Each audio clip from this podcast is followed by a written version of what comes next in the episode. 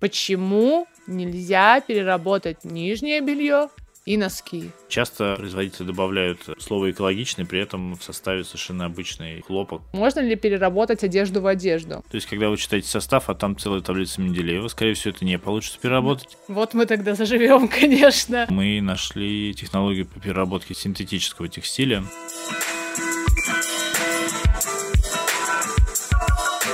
Привет! Это «Нечего носить» – подкаст об осознанности и экологичной моде – с вами Вика Греховодова из команды фонда «Второе дыхание». Это наш первый выпуск в новом 2022 году, и мы решили ворваться в него с такой необычной интересной темой, как переработка одежды и текстиля. Разобраться в этой теме мне поможет технолог фонда «Второе дыхание» Илья Гусейнов.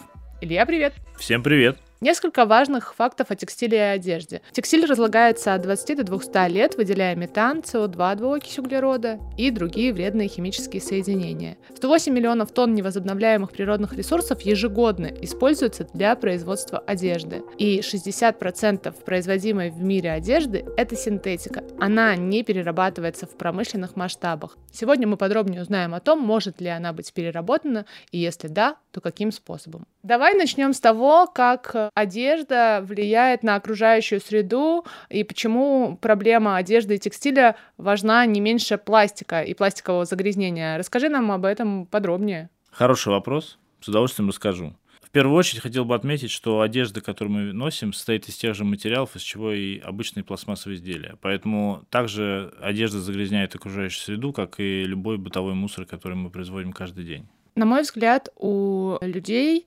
которые не ведут экологичный образ жизни или только начинают его вести, еще не сформировалось понимание того, что текстиль, одежда, да, это такая же фракция, которая может быть и более того должна быть переработана, если она уже там находится в состоянии ветоши. Как э, можно эту информацию донести и как стимулировать людей сдавать одежду на переработку? Несмотря на то, что в составе находятся одни и те же материалы, э, одежда, как правило, больше подвержена воздействию влаги угу. и запаха. Поэтому одежду и текстиль собирать э, в общих э, местах сбора, то есть в общем контейнере со вторсырьем нельзя. Необходимо собирать ее отдельно в отдельных ящиках, которые защищены от осадков и других внешних воздействий. То есть одежда должна быть чистой и сухой, и только в таком состоянии она пригодна для переработки, правильно? Абсолютно, да. Именно в таком состоянии одежда может быть в дальнейшем переработана в какие-то материалы. Одежда, которую люди сдают вместе с бытовым мусором, и а, одежда, которая уже находится на полигоне, часто нам сторонники пишут, что почему как бы она не может быть переработана, почему мы не можем из этого выбрать, ну, почему нельзя ее постирать, собственно. И почему стиркой проблема не решается? Дело в том, что как только одежда попадает на полигон, да, или в общий контейнер с общими отходами, то э, загрязнение настолько глубоко входит э, в ткань, что дальнейшая обработка по большому счету бессмысленна. И, в общем, бессильны перед этим. Изначально а, нужно да, правильно собирать. Да, то есть одежда это та фракция, которая собирается отдельно. А, запомнили. Движемся дальше. На сегодняшний день много ли организаций в России, которые занимаются переработкой одежды, которая была в использовании. Нельзя сказать, что число таких организаций огромное, но постоянно появляются новые предприятия, которые позволяют сдать одежду на переработку. А в нашем фонде а, переработка появилась э, только с твоим приходом или до того, как ты начал работать в фонде, уже были пробы пера и переработка какая-то в определенном виде существовала? Фонд э, существует с 2015 года, и, собственно, с начала своей деятельности фонд развивает сферу переработки, и еще до меня, естественно, мы делали аптировочную ветошь и экспериментировали с э, различными технологиями по переработке хлопка. Поэтому, конечно, я не могу сказать, что до меня ничего не было. А с твоим приходом изменилось что? Так как у меня образование инженер-эколог текстильного производства, я считаю, что с моим приходом появился некий научный подход в поиске новых технологий. И, в частности, это вылилось в то, что мы нашли технологию по переработке синтетического текстиля и развиваем ее по сей день. Ты запустил в фонде пилотный проект по переработке синтетики. Как это было, если кратко? И во что сейчас можно переработать синтетику? Да, это было очень интересно. Мы начали с того, что просто отобрали спортивные костюмы, срезали с них э, фурнитуру и попробовали сделать из них ручку. И, как ни странно, ручка получилась. Ручка, я имею в виду... Э, корпус, да? Корпус для, для ручки, угу. да, это канцелярская ручка. После этого мы, соответственно, поняли, что технология имеет место быть. Мы начали искать оборудование для промышленной переработки синтетики, нашли его, запустили цех, и теперь мы производим э, из синтетического текстиля ручки, вешалки и другие пластмассовые изделия. Есть вероятность, что расширится количество производимых предметов, что это в будущем будут не только ручки, вешалки, что-то еще? Или для этого нужно время, чтобы понять, там, исследовать рынок? А, нет, э, ручки это был лишь пилотный проект. Мы не собираемся на этом останавливаться, будем производить э, другие изделия, там, какие-нибудь чехлы для телефонов и так далее. Здорово, давай я тогда задам тебе распространенные, но очень важные вопросы наших слушателей и сторонников проекта. Давай. У какого материала больше шансов быть переработанным, а что точно отправится на свалку или сжигание? Переработки в основном поддаются трикотажные э, изделия. Они, как правило, самые простые для переработки. Также шерстяные изделия подходят для переработки. Если вы выбираете какие-то плотные ткани, то лучше, чтобы это был хлопок или хлопок с полиэстером. Отлично. А что нельзя переработать, что отправится в таком случае на свалку или будет сожжено? Как правило, нельзя переработать изделие, в котором э, очень много различных типов волокон. То есть, когда вы читаете состав, а там целая таблица Менделеева, скорее всего, это не получится переработать. Например, там берешь свитер, там 40% шерсти, 40 акрила, э, еще какие-то вкрапления не, не, не переработать. Ну, то есть, да? если там шерсть, акрил, э, эластан и полиэстер, то, скорее всего, да, нет. Угу. А, если же там два типа волокон, то это еще пойдет на переработку. Также не подходит для переработки различные изделия, где очень много э, всякой фурнитуры, нефункциональной. Помимо молний? Да, да, то есть молнии, которые должны быть там, где молния, это ок. А если молния там, где молния не нужна и там даже нет кармана, то это не ок. Ну, чисто что... дизайнерское такое да, решение, да, да, да, да, да. То есть речь идет про какие-то украшательные истории. Это, конечно, этого лучше избегать, потому что это все нужно будет либо срезать, но, скорее всего, никто не будет заморачиваться просто это выбросит, потому что затраты на переработку многократно возрастают. Также не перерабатывается по большому счету обувь, какие-то меховые изделия. С этим всем надо быть очень аккуратно. Кожаные изделия также крайне э, тяжело поддаются переработке. Ну, то есть, скорее, это какой-то апсайкл, а не переработка. То есть, э, эти изделия лучше брать всерьез и надолго. А вещи с большим количеством пятен, дырок могут быть переработаны или нет? А, часть текстиля перерабатывается в тряпки для протирки оборудования станков, поэтому а, наличие пятен, по большому счету, не сильно влияет на качество переработки. Но надо понимать, что вещь должна быть в любом случае выстирана и высушена. Это очень важно, потому что если просто пятно осталось физически, то это не страшно.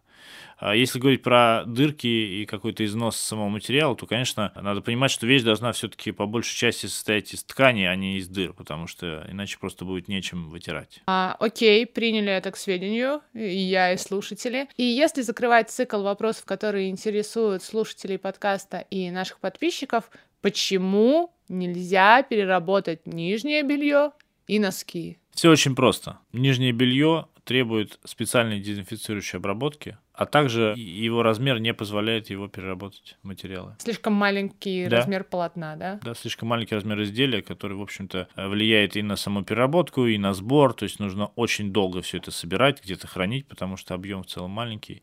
Ну и также мороки в переработке с ними намного больше, чем с обычными изделиями. Что тогда можно сделать с носками и нижним бельем, если переработать-то их и нельзя? В первую очередь стоит выбирать качественные носки и нижнее белье. Это и есть залог того, что эта вещь как можно дольше будет вам служить, и не потребуется ее переработка в скором времени. А когда они выйдут из строя, их можно только выбросить, правильно? К сожалению, пока да. Получается, мы можем дать, э, если очень краткий ответ, то нижнее белье не перерабатывается а, и никогда не будет перерабатываться. Или никогда не говори никогда. Да, я бы не, не стал говорить никогда. По мере развития вообще в целом переработки текстиля, когда у нас будут ящики в каждом дворе, можно будет сделать отдельный контейнер для нижнего белья, соответственно, таким образом удешевив и сбор, и обработку, и переработку. Вот мы тогда заживем, конечно. Знаешь, я действительно не могла э, не спросить это у тебя, хотя мы очень часто обсуждаем этот вопрос и знаем, почему нельзя передавать нам нижнее белье, но до сих пор, и вот недавно я заходила в нашу группу э, ВКонтакте, и там э, под э, рилсом просто смешной видос, но на полном серьезе нам пишут, а если это мужские хлопчатобумажные семейники? Их же можно постирать, обрезать, типа в формате А4, чуть поменьше, и протирать станки. Э, почему нельзя? Ну, опять-таки, потому что нужна инфекционная обработка специального назначения, и все-таки для протирки они не очень подходят по размеру. Договорились. Можно ли переработать одежду в одежду? На данный момент одежду в одежду переработать можно, но в мире существует э, совсем небольшое количество предприятий, которые это могут делать. Например, в развитых странах, э, в которых текстильная промышленность непрерывно развивается по, по сей день, э, ну, те же, та же Швеция, там, Италия, например, Голландия, там действительно есть машины, которые позволяют переработать старый текстиль в нитки, из которых потом можно делать одежду. Это э, не массовая история, да, этим занимаются какие-то стартапы или я бы сказал, что этим занимаются большие компании, которые могут себе позволить э, вкладываться в какие-то экспериментальные производства и производственные площадки. Это стоит э, больших э, затрат все, поэтому, конечно, предприятия поменьше не всегда могут себе позволить э, что-то исследовать в этом направлении. Но, безусловно, все движется вперед, и рано или поздно эти технологии станут доступны и переработчикам менее крупного размера. Но я правильно понимаю, что это больше такая частная инициатива. Это не распространено широко, потому что э, мало у кого есть такое количество денег, чтобы да, технологии на данный момент э, еще не настолько развиты, чтобы их можно было масштабировать везде, поэтому пока это увлечение для богатых. А, окей, если в России пока нельзя переработать одежду в одежду, то во что можно? Например, мы делаем э, чехлы для ноутбуков, а, сумки шоперы из переработанного полиэстера. Также мы делаем ручки э, из э, синтетического текстиля. А вешалки также мы пробовали делать. То есть, э, по большому счету, довольно широкий спектр изделий можно производить из одежды. Кстати, все это можно приобрести в благотворительных магазинах Charity Shop «Второе дыхание». О них мы подробнее говорили во втором выпуске. Послушайте и его. Илья, а правда, что во всем мире перерабатывается только 1% произведенных волокон? Да, это правда. Меньше 1% произведенной одежды и текстиля можно переработать э, обратно в изделие такого же качества. Это достаточно грустная картина. Что можно сделать, э, чтобы она изменилась? А, в первую очередь необходимо развивать систему сбора и вторичного использования одежды. Вместе с э, развитием этой сферы деятельности человека будет увеличиваться объем сырья вторичного, который будет попадать на рынок. Соответственно, это будет стимулировать к созданию новых э, предприятий по переработке и производству новых изделий. Если упростить, то есть предприятие по переработке а, одежды, которая была в использовании. У нее есть четыре линии, которые можно загрузить, но сырья, к сожалению, пока недостаточно, и загружается одна, максимум две линии.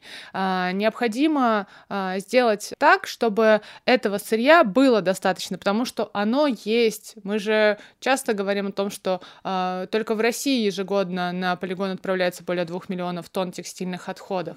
А, поэтому нужно донести ценность, почему одежду, собственно, и нужно сдавать в организации, которые сбором занимаются, а не а, сдавать вместе с бытовыми отходами. Мне кажется, это реализуемо, но это тоже требует а, времени и просвещения масс. То есть, чтобы они понимали, чтобы люди понимали, почему это важно. Кажется, из этого логично вытекает вопрос про окупаемость переработки, что я знаю, что на текущий момент это достаточно убыточный э, процесс э, для фонда нашего точно.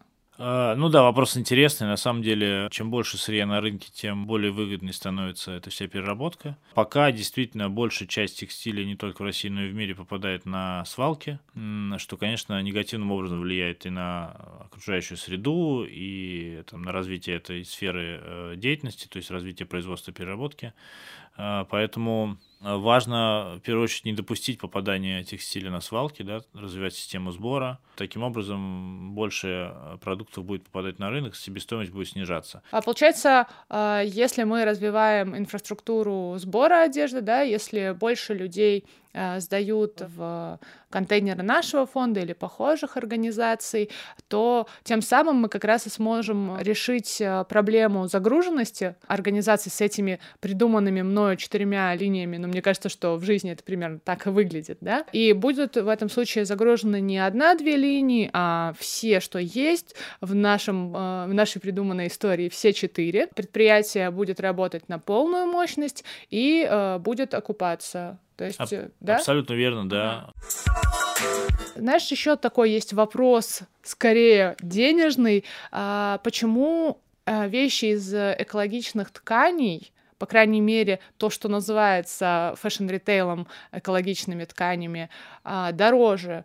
А, почему они дороже? Такая ситуация может складываться по нескольким причинам. Первая причина, а, скорее всего, из-за того, что предприятий по переработке еще не очень много, поэтому себестоимость довольно высокая. Поэтому цена этих вещей выше. А второй момент, что если производитель, например, или там ритейл продавец не очень э, чистоплотный, то, например, э, он может просто в цену вкладывать какой-то дополнительный доход, э, да, просто за счет того, что название экологичное. То есть это определенный маркетинговый ход. Да, да, да. Но опять-таки тут надо просто смотреть на репутацию компании и делать какие-то выводы. Ну, также очень важно смотреть, естественно, на состав сырья, если... Uh-huh, uh-huh. То есть надо искать там слова переработанные, recycled и так далее. Это очень важно, потому что часто производители добавляют слово экологичный, при этом в составе совершенно обычный хлопок, который при традиционном способе производства не очень экологичный. Илья, благодаря тебе мы поняли, что зон роста пока еще очень много. Верим в то, что те проблемы, которые мы сейчас обсудили, возможно, будет решить в обозримом будущем. Но что такого в данной сфере должно произойти, чтобы ты понял, что это колоссальный прогресс? Вот э, лично для тебя э, какой будет успех. Вот это случается, и ты понимаешь, твоя мечта, мечта технолога Ильи Гусейнова сбылась. Наверное, когда я смогу выйти во двор и увидеть контейнер второе дыхание для сбора одежды. Чтобы они были повсеместно? Да, чтобы они были как можно чаще доступны, чтобы людям не пришлось э, как-то гуглить, э, чтобы понять, куда же можно сдать одежду, чтобы это все было так же доступно, как э, синие контейнеры для сбора вторсырья у нас в каждом дворе. Для меня это, разумеется, тоже будет маркером, который демонстрирует мне, что система сбора настолько хорошо развита, что действительно человеку не нужно заходить на наш сайт или сайт похожих да, организаций, чтобы узнавать, где где ближайший пункт э, приема расположен, а он э, также будет э, рядом с каждым домом, и человек в любое время может сдать свои вещи и знать, что с ними произойдет. Илья, спасибо, что ты сегодня пришел. Ты прекрасный специалист, не скромничай и помни это. И резюмируя наше сегодняшнее обсуждение, можешь ли ты дать советы нашим слушателям что нужно делать здесь и сейчас, чтобы сократить количество э, текстильного, одежного мусора. В свою очередь тоже хотел поблагодарить за э, приглашение себя.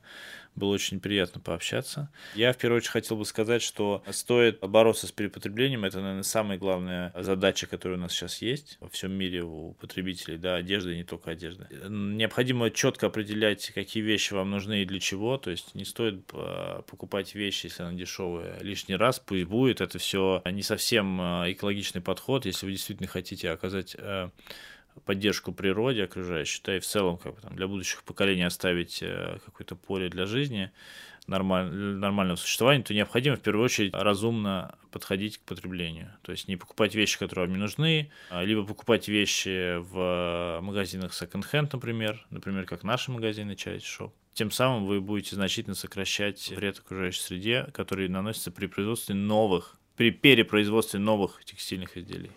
И даже если вы пока не лояльны к вторичному рынку одежды, не готовы покупать одежду в секонд-хенде или на винтажных распродажах, а, когда вы покупаете одежду в масс-маркете и там, где вы ее покупаете, задайте себе вопрос, что я сделаю с этой вещью, когда она мне разонравится. А есть ли у нее шанс быть переработанной? Илья, спасибо тебе большое еще раз. Было действительно супер полезно и важно узнать э, то, чем ты сегодня с нами поделился. Это был подкаст благотворительного фонда «Второе дыхание». Спасибо, что дослушали выпуск до конца. Надеюсь, сегодня вы узнали много нового. Кстати, не забывайте ставить нам оценки и подписываться, чтобы не пропустить новые выпуски. И это поможет э, потенциальным слушателям узнать о подкасте. Подкаст «Нечего носить» создается при поддержке фонда президентских грантов. До новых встреч! Пока!